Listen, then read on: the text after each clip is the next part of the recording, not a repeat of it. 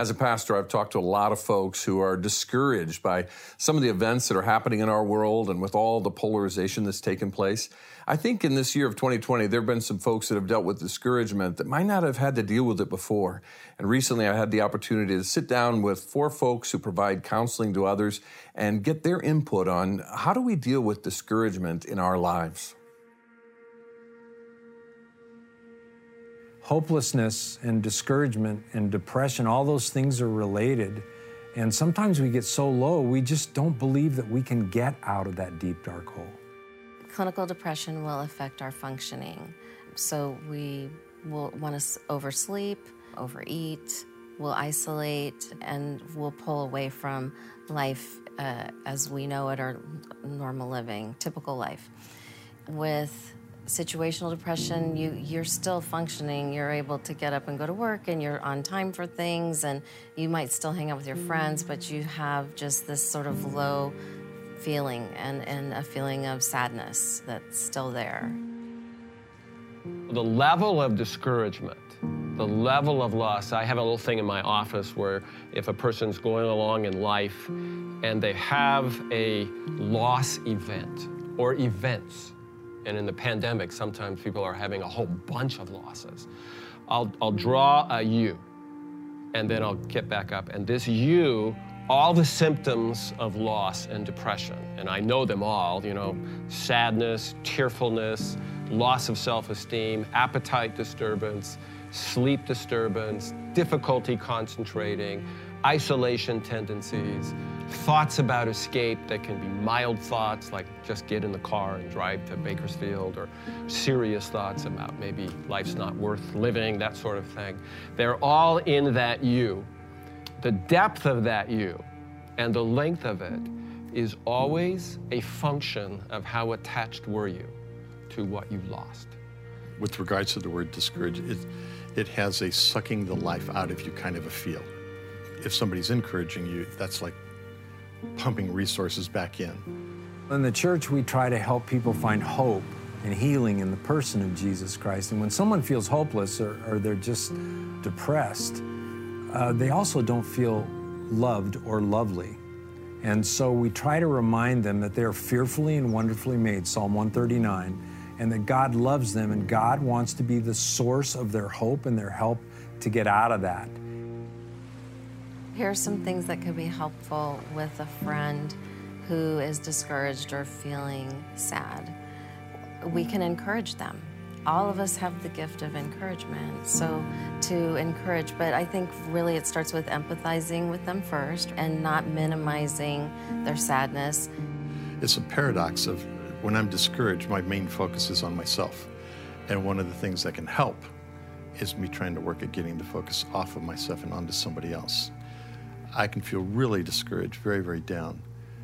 But if I try and take my eyes off of just what my experience is of that moment, and I wonder what so-and-so is experiencing, how can I speak a word of encouragement to them? How can I be a part of their journey to help lift their load? It doesn't take away those components that are heavy on our heart, but it does make it easier to walk through the day. If you're wrestling with sadness, discouragement, I'm going to say do two things. Connect it to loss. Figure out what is it that you're attached to that you're missing, that you don't have that you once had, and that will pay dividends. The second thing is put that loss in a larger perspective. If you zoom in on sadness, it fills up the screen and it can sort of take over. But if you zoom out and facing the loss and having courage, but also recognizing what remains. What do you still have? And finding ways to be grateful for that. I mean, that's a very biblical idea, counting your blessings and being thankful.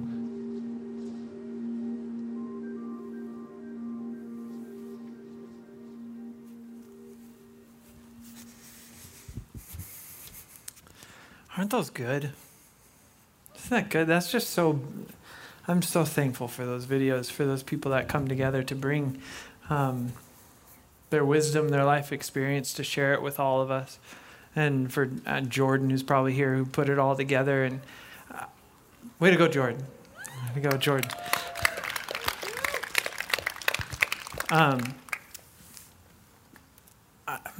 If these videos, like this was so good, man, this is so good.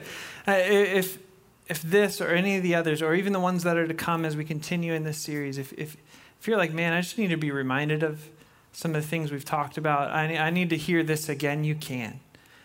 If you go to @Calvoya_ on Instagram, this video will be posted tomorrow. All the ones from the past weeks have already been posted. You can go back and look at this. If you're like, I don't have time for a whole sermon, so I'll watch a 5-minute video.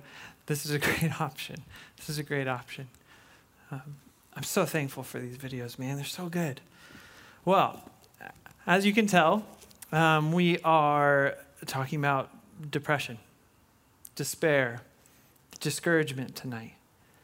And we're continuing our series, Hope for the Heavy Heart. And before we go any further, I kind of want to echo what Bert said, which you probably maybe don't recognize who Bert is, but he's a great guy. He said some good things. I'm just going to echo something he said in here, in the video, actually, that I think is so true. And I think that some of you need to hear and take to heart. You are a child of God. He loves you where you are. He knows and empathizes with you in your pain. He knows it intimately. Friends, you have a sympathetic high priest. We have a sympathetic high priest who is with you, and his name is Jesus. He too has walked the road of sorrow and suffering. He has walked it. And you, whether now, right now, or maybe in the past, or maybe in the future, if you're walking it, whenever you find yourself on that road, know you're not alone. He is there with you. He's on it with you. Amen? Amen. Amen. As Brian Howard has done over the past 2 weeks, I just also want to reiterate that as we explore some of the biblical perspective on this topic of depression and despair, this is not something that is only for the person who's in it right now. Like if you're here, if you're sitting here, or maybe you're watching, and this isn't something that you either now or in the past have acutely experienced in life. That doesn't mean it's useless information for you. Not at all. Not at all, especially if we're going to live and love like Jesus, if we're going to carry out the great commandment and care for one another. This may be for someone else in your life. Someone sitting next to you, a family member, a friend, maybe even yourself years from now.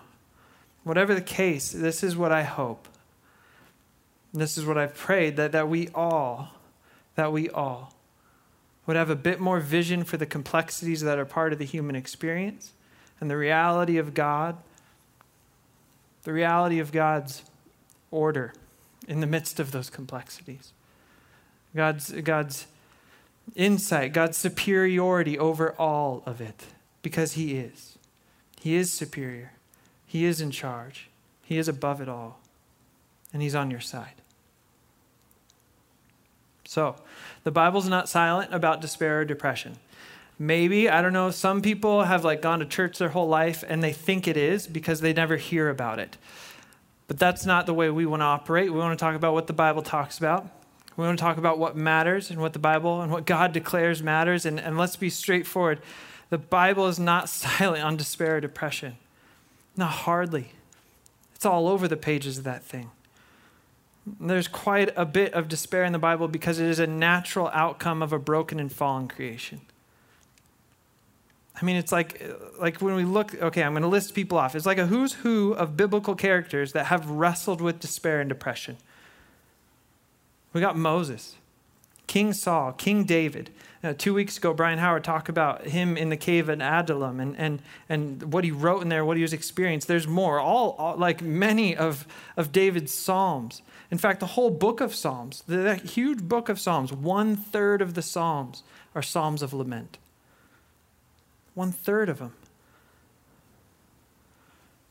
Many of the Old Testament prophets, such as Elijah, Jeremiah, were mired in this stuff, despairing not just to the mission that God had given them, but to life itself, the very living. And then we've got well-known Christians throughout the centuries. We've got St. Teresa of Avila, Martin Luther, Charles Spurgeon, John Calvin, John Wesley, C.S. Lewis, Thomas Merton, Mother Teresa, Rich Mullins, Brendan Manning, Kathleen Norris, Henry Nouwen. These are all people who have written very decisively about their struggle with depression, anxiety, despair. Really, ultimately, despair. I say this, I point this out because I think there's a truth that needs to be heard for people tonight. Despair or depression is not the mark of a faithless Christian. I'll say it again. Despair or depression is not the mark of a faithless Christian. Someone needs to hear it tonight. Depression and faithful Christian are not antonyms. They're not contradictory. Tonight, we're looking at the biblical character who 42 chapters are devoted to his experience of despair and his wrestling with the implications of it. It's the book of Job, and it's long, and it is quite a bit to unravel. We're not doing all of it. Don't worry. I'm not going to sit up here and read 42 chapters of poetic. That's like, you remember like sophomore year of high school when like the teacher's like, oh, we're going to read Hamlet. And you're like, oh, okay. And then you get into it, and you're like, oh, my. Like, this is so much. If you've ever read Job, maybe you felt similar. I know I have, but it's actually been even harder over the years. I've really had a hard time with the book of Job, to be honest with you. I've read it multiple times and often heard it so simplified that I had trouble grasping it. And so in preparing for this, I actually read through it multiple times. I was like, Lord, I need to understand this. And I struggle to. And ultimately at the depths of it, the simple explanations that I've heard in the past don't suffice. There's more going on there. There's more going on in this world than a simple explanation for why things happen and how things are the way they are. In specific small instances, there's obviously a grand meta-narrative, and that matters. But when it comes down to individual lives, we can't make simple conclusions that just write things off. Reading the book of Job, it's poetic, so that also adds some challenges. So tonight, we're not reading all of it. Don't worry. We're not reading all of it. We're just going to skim the surface, like seriously, which kind of totally, it really pains me because that's what's happened to me in the past. But how do I deal with 42 verses? Are we going to read? No, we're not. So we're going to skim the surface. But Job is a good place to start. It's a good place to get a reference point on despair and depression. And so I encourage you. And this is actually like a faithful encouragement. Like this is me having faith in the Spirit of the Lord to guide you. Read the book of Job. Take time in it. Be confused by it. It's okay. It's okay. But don't ignore it just because it's hard. Don't ignore it just because it's hard. If you have your Bible with you, you can turn to Job chapter 3. That's where we're going to start. We're going to start at verse 3. Job chapter 3, verse 3. Kind of set the scene for what we're about to read. Job has just lost everything.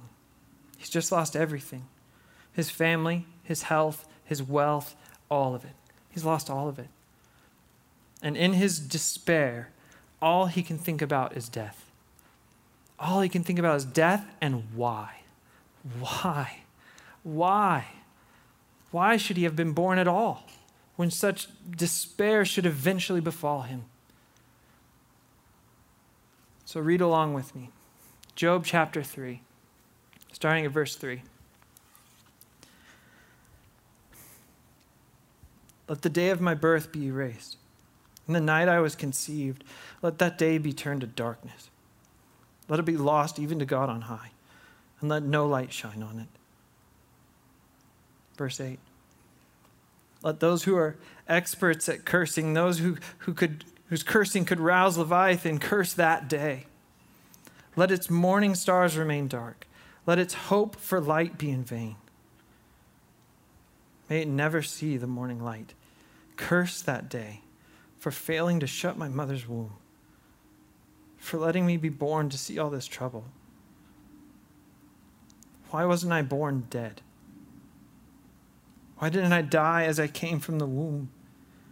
Why was I laid in my mother's lap? Why did she nurse me at her breast? I had I died at birth, I would now be at peace. I would be asleep and at rest. Verse 16, why wasn't I buried like a stillborn child, like a baby who never lives to see the light? For in death the wicked cause no trouble, and the weary are at rest. Even captives are at ease in death, with no guards to curse them. Rich and poor, they're both there. And the slave is free from his master. Oh, why give light to those in misery and life to those who are bitter? They long for death, and it won't come. They search for death more eagerly than for a hidden treasure. They're filled with joy when they finally die, and rejoice when they find the grave. Why is life given to those with no future? Those God has surrounded with difficulties. I cannot eat for sighing. My groans pour out like water. What I always feared has happened to me. What I have dreaded has come true. I have no peace. I have no quietness. I have no rest. Only trouble comes.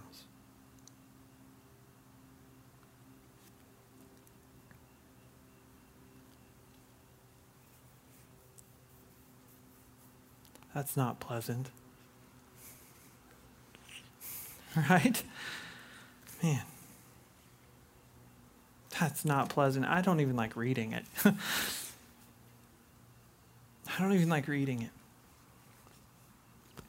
how much more so for the person who's actually feeling it? The person who's actually feeling those things, thinking in those ways. For some of you here tonight, some of you maybe watching, that sounds familiar. It echoes what you have felt before on those darkest of days in your life. I think for all of us to think such things, to comprehend that could be the case, or that it is the case maybe for you, it's overwhelming. I think for all of us, such hopelessness is overwhelming. We don't have the first clue what to do with it. We don't have the first clue how to respond to it. Whether it's you or your friend, it's just, all we can do is sigh alongside. It seems so much. So I just want to say, as we walk through this tonight, I don't have the silver bullet. I don't have some infallible prayer to make it all go away. Or some formula that will remove all the suffering, all your suffering. Like if only you execute it just right. I don't have that simple answer. And as we see in the book of Job, there's not a definitive answer to why. But there is hope. There is hope and there is help. So first thing I just want to drop and put out there, this truth that needs to be taken home. And that's this, the feeling of depression is not indicative of your character. The feeling of depression is not indicative of your character. If you are feeling depressed or in despair, it's not revealing your virtue. It's not an indictment of your faith or your love for God. To feel depression or despair does not mean that you are wrong, but that you are a part of the natural reality of living in a broken and fallen world. Looking at Job, we see that in the very beginning, it is God himself who attests to Job's character. In the first chapter 1, verse 8, God says, there is no one on earth like him. He's talking about Job. He says, there's no one on earth like him. He is upright, a man who fears me and shuns evil. That's Job. Job is righteous in his pursuit of what is good and his love for God. Yet it is this same man who God says loves me, pursues me, is righteous, is upright, who's written what we just read in chapter 3, who is overwhelmed, his soul crushed and peaceless. His experience, his current reality is just utter despair. It's the same man. So for all of us here tonight, we need to take this home. Whether you're struggling with it right now, you need to hear this. Or if someone else, if you're not, but someone else you know is, you need to hear this and you need to uphold this truth. That we cannot just off the cuff conclude Oh, you're depressed? Well, you're doing everything wrong. You must be doing everything wrong. You know what? If you just did everything different, if you just stopped doing everything wrong, it would all go away. It's not that simple. What the first three chapters of Job show us is that it's not that simple. Job was a righteous man, yet he was not immune to the downward spiral of depression. At the root, despair is a feeling. We've talked about this before. Feelings are indicators. They're like a flag system, right? They it's a flag gets raised and provides you with information about your experience and your response to what is happening. It's a feeling. In Philippians 4, we read this. Rejoice in the Lord always. I will say it again, rejoice. Now often we hear this, and I think for some of you, you've heard this, and it's actually been painful to hear such a phrase. You hear this, and especially if you're struggling to feel joy, man, the enemy likes to use things like this and twist it, corrupt it to push you deeper. We read rejoice and we think it's a command to feel joy. But that's not what it is. It's not a command to feel anything. See, my friends, we need to respond to feelings with actions. What we see throughout Scripture is that we need to respond to feelings with actions. And so this isn't a command to feel anything, but a command to do something, to rejoice, to sing praise, to say what is true. So practically, to come together here to church and worship God, it's not a command to feel something, but a command to do something.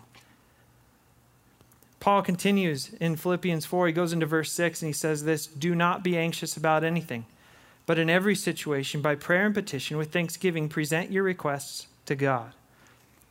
Notice he says, don't be anxious. That's hard to hear for some people, right? It's hard to hear from like everybody.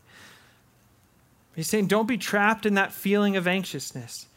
It's saying don't stay anxious. But notice Paul does not then write, don't feel anxious, instead feel excited. That's not what he says. He does not prescribe for us to manufacture a certain feeling, but to respond to the feeling of anxiousness with a certain action. We're not called to manufacture feelings. We're called to respond to feelings with action.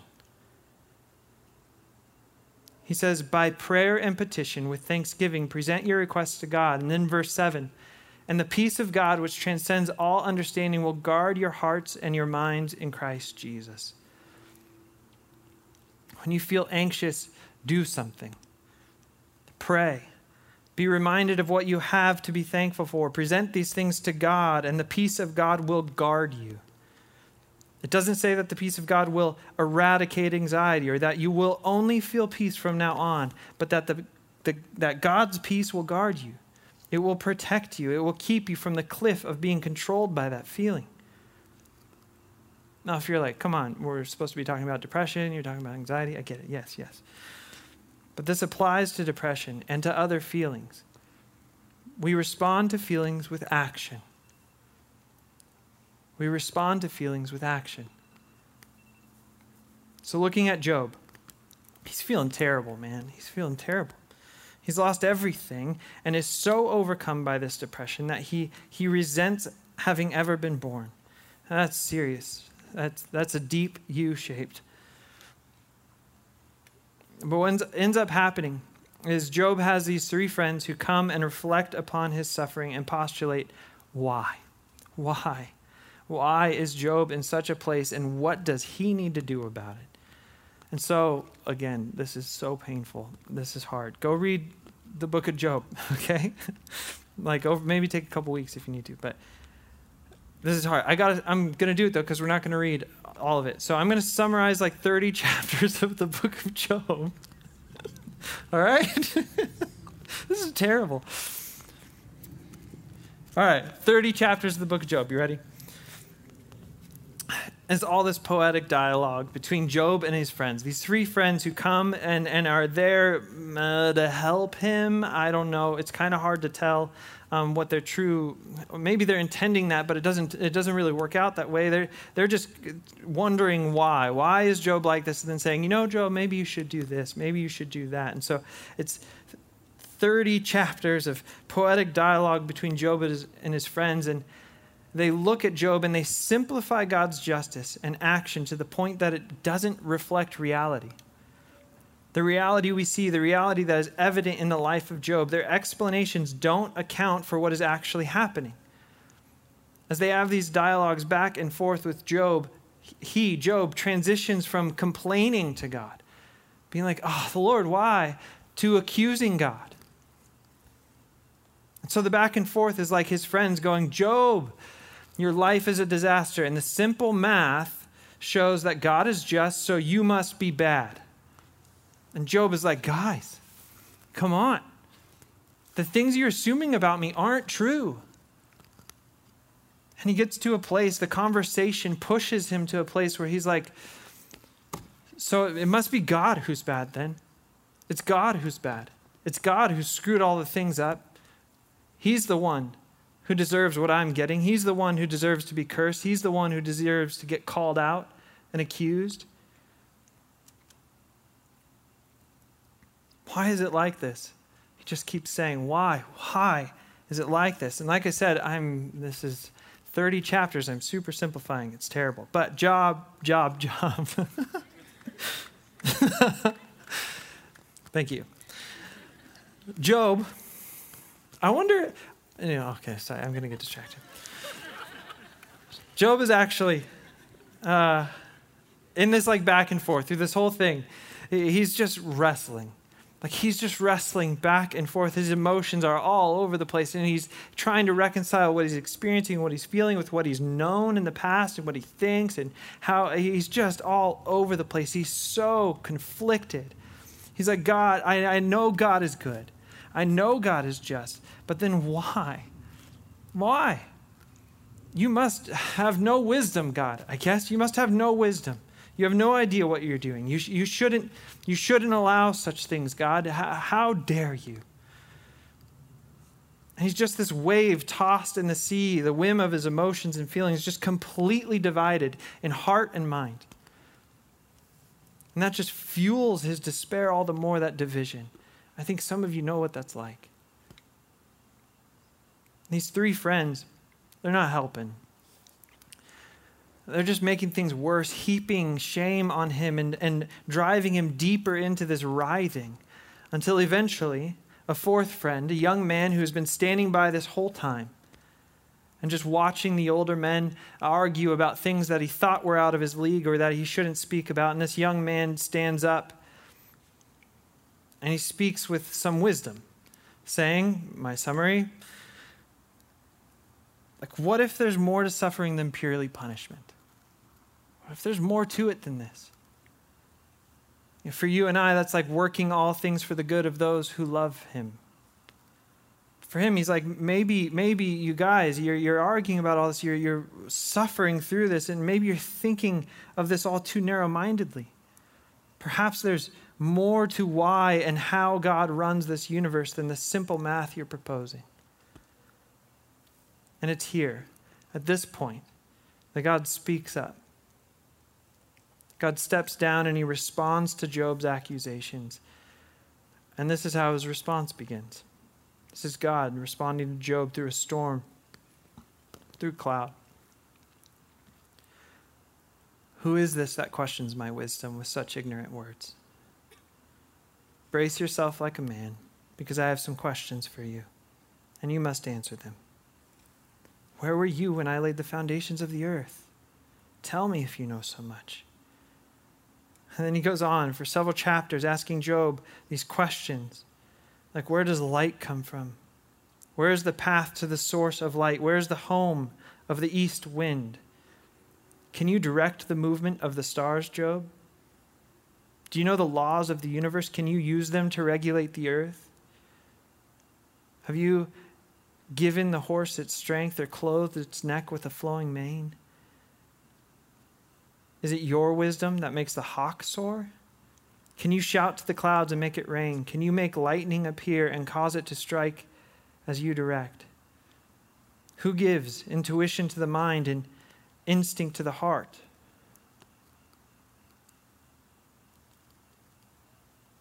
My simple paraphrase of all of it is this: that God has wisdom and perspective that transcends our own perspective and experience of this world.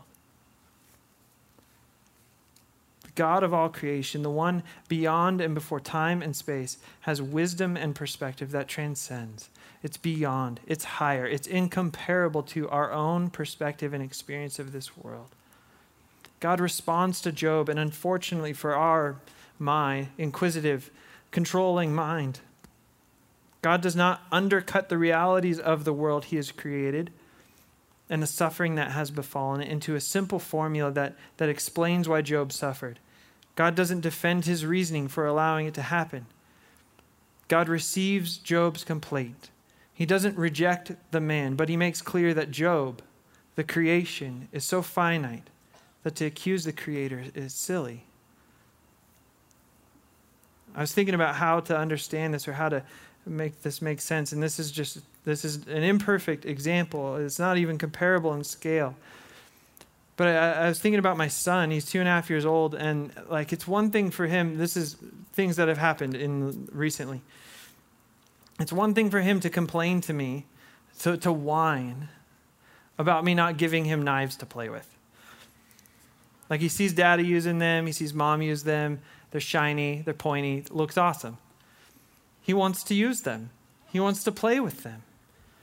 It's one thing for him to complain or whine to me about that. And it's one thing. But it's another thing, and this is absurd, and this is not what we would think or expect because it is absurd. It's another thing for him to accuse me, this 2.5-year-old, to accuse me, his dad, of being withholding or hateful towards him for keeping that delightful, shiny, pointy thing from him. And it might not just be evil things. I mean, like, he loves ice cream. And he would just eat a whole gallon of ice cream if he could. Maybe, I don't know if he could get through a whole gallon. That's a lot. But he loves it. It's one thing for him to whine and complain to me about not giving him more ice cream. It's another thing for him to accuse me of being hateful, of being harmful to him, of being destructive towards him. He doesn't understand. He isn't on my level. He doesn't get it. The reason why is more complex than he has the ability to comprehend in that moment. The underlying question of why. Why may you be wrestling through despair or depression that eats at us? I think for many people that drives you to deeper things, to worse mindsets. The enemy likes to use this stuff, to twist it, to push you down, to push you deeper.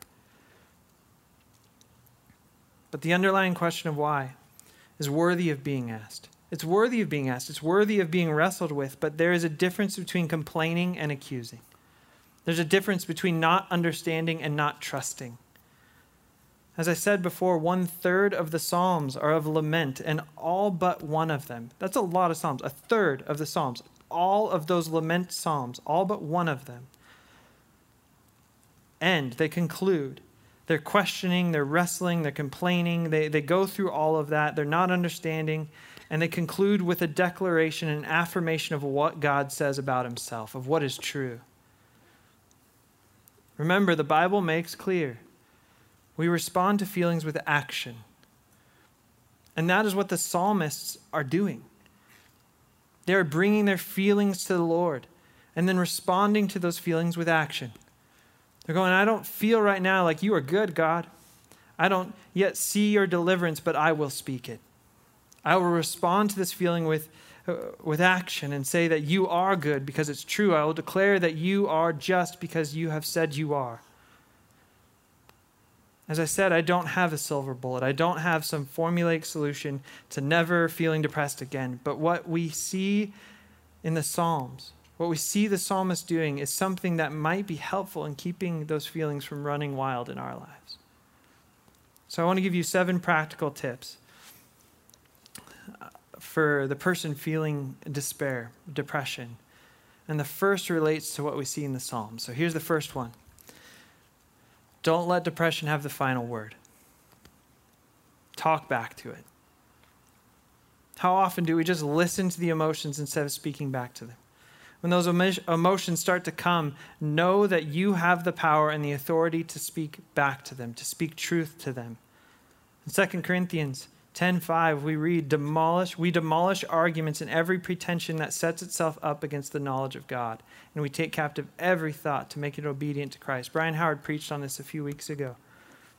This, as depression and despair speak to you through your emotions, speak back the truths and promises of God. Gather around you people who will help you speak back if you don't think you can do it. People who will declare the realities of God, the truths that you are a son or daughter of God, cherished, fearfully and wonderfully made, that you have purpose, that your life has purpose. There is trajectory in what you are going through. It is not aimless. God is in charge. He is in control. He is good, and he loves you. He loves you. So that's the first one. Don't let depression have the last word. Number two, if you're a friend or family member of someone wrestling with depression, don't be like Job's first three friends, all right? And how do you not be like Job's first three friends? Well, short and sweet, I think Henry Nouwen sums it up well when he writes this quote. When we honestly ask ourselves which person in our lives means the most to us, we often find that it is those who, instead of giving advice, solutions, or cures, have chosen rather to share our pain and touch our wounds with a warm, tender hand. The friend who can be silent with us in our hour of grief and bereavement, who can tolerate not knowing, not curing, not healing, and face with us the reality of our powerlessness. That is a friend who cares. So how do we be a good friend? Accept the uncomfortable. It's uncomfortable. Accept the uncomfortable reality that you probably can't fix this for them. But you can walk with them through it. You can be with them so that they're not alone. You can gently and faithfully remind them who they are in Christ and what he says about them and what he says about himself. Tip number three. Physical needs. Your basic physical needs, they matter, all right? They matter. They talked about it in the video. In 1 Kings 19, like an angel of God comes to Elijah and says, like, look, eat some food, drink some water, get some rest. It'll be good for you. Like, these things matter. So pay attention to it. Are you eating well? What's your diet look like? Are you getting the sleep you need? When's the last time you exercised? And I don't mean like a super intense interval exercise. It could just be a walk. Like, go on a walk. When you wake up, and at the end of the day, go out into God's creation. Let your body just release some of this stuff. Don't bring your phone. Just walk and look at the trees, feel the wind, see the stars. It's good. Next, relational realities. Relationships that are fractured or broken, like a difficult family of origin story, or maybe a lack of community, or perhaps you have suffered through a traumatic experience. All these things. That can contribute to being overwhelmed with the feeling of depression, that loss that was talked about. And I'll lump in here professional help in this category. Maybe there's a place for professional help. Our care pastors have a plethora of vetted and trusted licensed therapists who love the Lord and could be instrumental in God's healing of your relational or emotional wounds. If you want a recommendation or if you want info on that, you can come talk to Sarah and I. At the end of service, I think she's going to talk about our Minister on Call line. You can call that. You can go on the website right now on your phone, look up Care Ministry and email them. Get help if you need it. Get help. Number five, media consumption. We have to spend time assessing this stuff. We have to. What are you putting into your brain? Brian Howard, again, talked about this. Galatians 6:7, do not be deceived. God cannot be mocked. A man reaps what he sows. So if the stuff you're watching, the stuff you're listening to, the stuff you're reading, and pay attention to it. Pay attention to it. Don't be surprised that it is impacting you. impacting your perspective on this life and the emotions you're experiencing? What media are you consuming? Number 6, spiritual realities. How is your connection with the Lord? How's your time connecting with him in his word, through prayer, through fasting, through communing, through gathering together with the body of believers? I just want to caution here. Your standing with the Lord is fixed. If you've put your faith in Jesus, if you've professed him as your Lord and Savior, and believe in his death, burial, and resurrection, what that means for your life, he loves you. He cherishes you. You are in the family. So what you do, you're not earning his love. You're not earning his love, but it may be helping you. So I want to encourage you, go back. We just finished a sermon series. We did 6 or 7, I don't remember, sermons about rhythm or ruin. What are the rhythms of life that God has given us that we might thrive, have the abundant life that he intends for us? Those things may be helpful. Stepping back and looking at what actions can you take that may help, that may redirect your thoughts and your feelings towards what is good and right and noble and praiseworthy and true and admirable. Number 7, at what point is medication the right option? You know, for some people in this life, they are going to have to deal with depression on a neurochemical level. And I want to speak clearly here. We should not consider medication as a lack of faith or some form of contempt for God, because it's not. Not necessarily. It doesn't need to be. Man, you break your leg, you'll use some crutches, right? Stay off it, let it heal. When it's well enough and you don't need the crutch anymore, you move on. Or perhaps it's such that you'll need that cane, you'll need that crutch for the rest of your life. Either way, there's no shame in that, right? The same is true with mental health. The same is true. Medication can be a tool. It can be a common grace that can be helpful for various things. And if you're at that place of considering medication, I want to encourage you to talk to the Lord about it. Don't leave him out of this. Talk to him about it. Because medication can be taken in faith. It can be taken in faith and be God-glorifying, or medication can be taken outside of faith as a power grab to try to control our own lives, to try and control what's going on. So talk to the Lord about it. Ask him, what is it that you would have me do? Is this a tool that would be helpful in this season? Is it wise?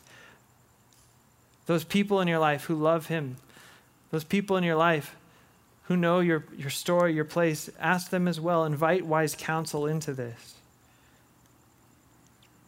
Is this the right time, Lord, or is it not the right next step at this time? So those are the 7. Those are just a few practical tips. And they aren't the silver bullet or one and done solution, but maybe one or two of them can be helpful. We're going to finish it out here, okay?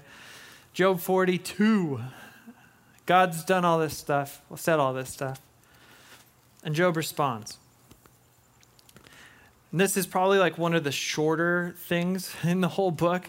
There are all these long poetic things, and then God speaks up, and finally Job is quiet. And he uses just a few words. He says this is his response. I know that you can do anything. He's talking to God. I know that you can do anything, and no one can stop you. You asked, who is this that questions my wisdom with such ignorance? It's I.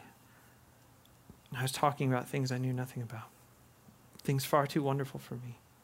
You said, listen, and I will speak. I have some questions for you, and you must answer them.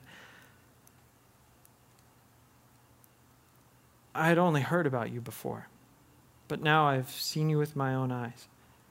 I take back everything I said, and I sit in dust and ashes to show my repentance. Job responds so humbly, so decisively. He takes action. Job repents of his accusations against God.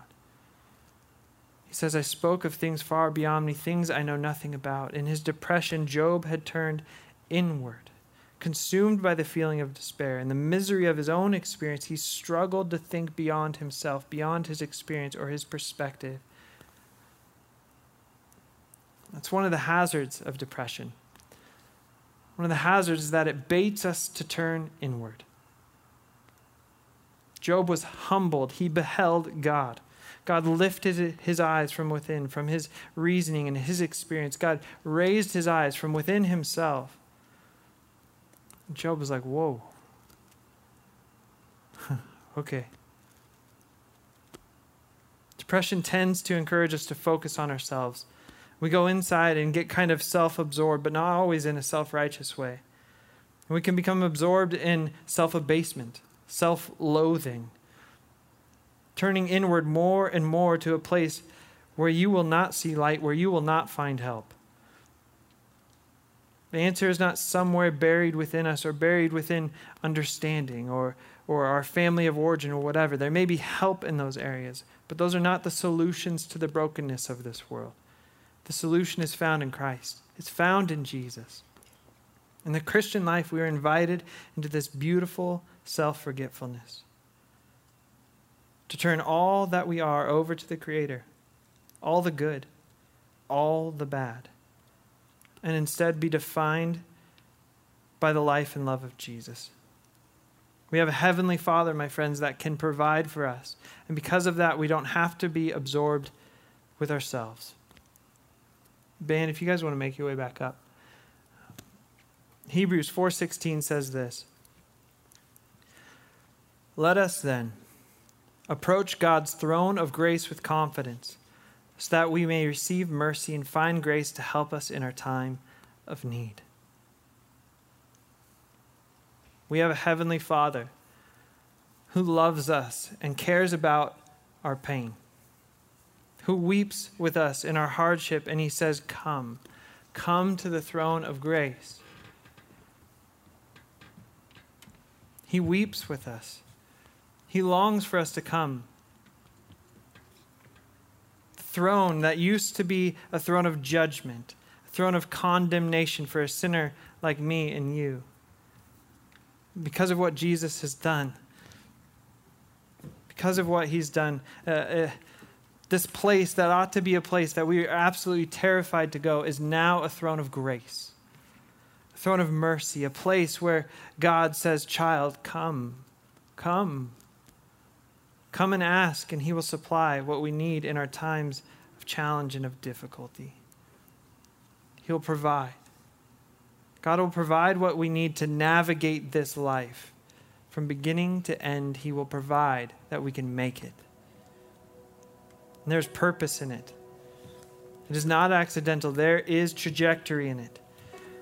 And the frustrating reality that God doesn't tell Job why he went through this, that God doesn't promise to tell us either. He doesn't promise to tell why we're going through specific sufferings, other than the greater meta-narrative that you are being conformed to the image of Christ. What we do know unequivocally is that rest will come. Rest will come. It may not come next week or next year. And complete freedom from a heavy heart may not come until we are freed from this mortal suffering and united with Christ in heaven, but it will come. It will come. However distant deliverance from your despair may be, in the time between now and its arrival, there is help and hope and partnership with God. Justice will prevail. Peace will triumph. Every tear will be wiped away. Every life that has been commissioned and imbued with value can achieve that glorious eternal purpose for which it was created. Your life has purpose. You were placed on this earth for this time and this occasion. It wasn't on accident. There's purpose to it. There's value to it. Whatever you're in, there's trajectory. It's going somewhere. It's doing something. It's not useless. We may not understand it, but it is. You have purpose. No matter what you're feeling, you have purpose. So let us then approach God's throne of grace with confidence, so that we may receive mercy and find grace to help us in our time of need. Amen. I want to leave us with this final word. Let's let Jesus have the final word. He says in John 16:33, he says this, "In this world you will have trouble, but take heart because I have overcome the world." In this world you will have trouble, but take heart because Jesus has overcome it. Let's go before him now. The throne is open, it's ready. If you need to kneel, if you need to stand, if you need to lay down, if you need to sit in your chair, whatever it is, let nothing hinder you from coming to that throne. There's mercy and grace. God welcomes you. He says, "Come, child, and I'll help." So go to him. Amen.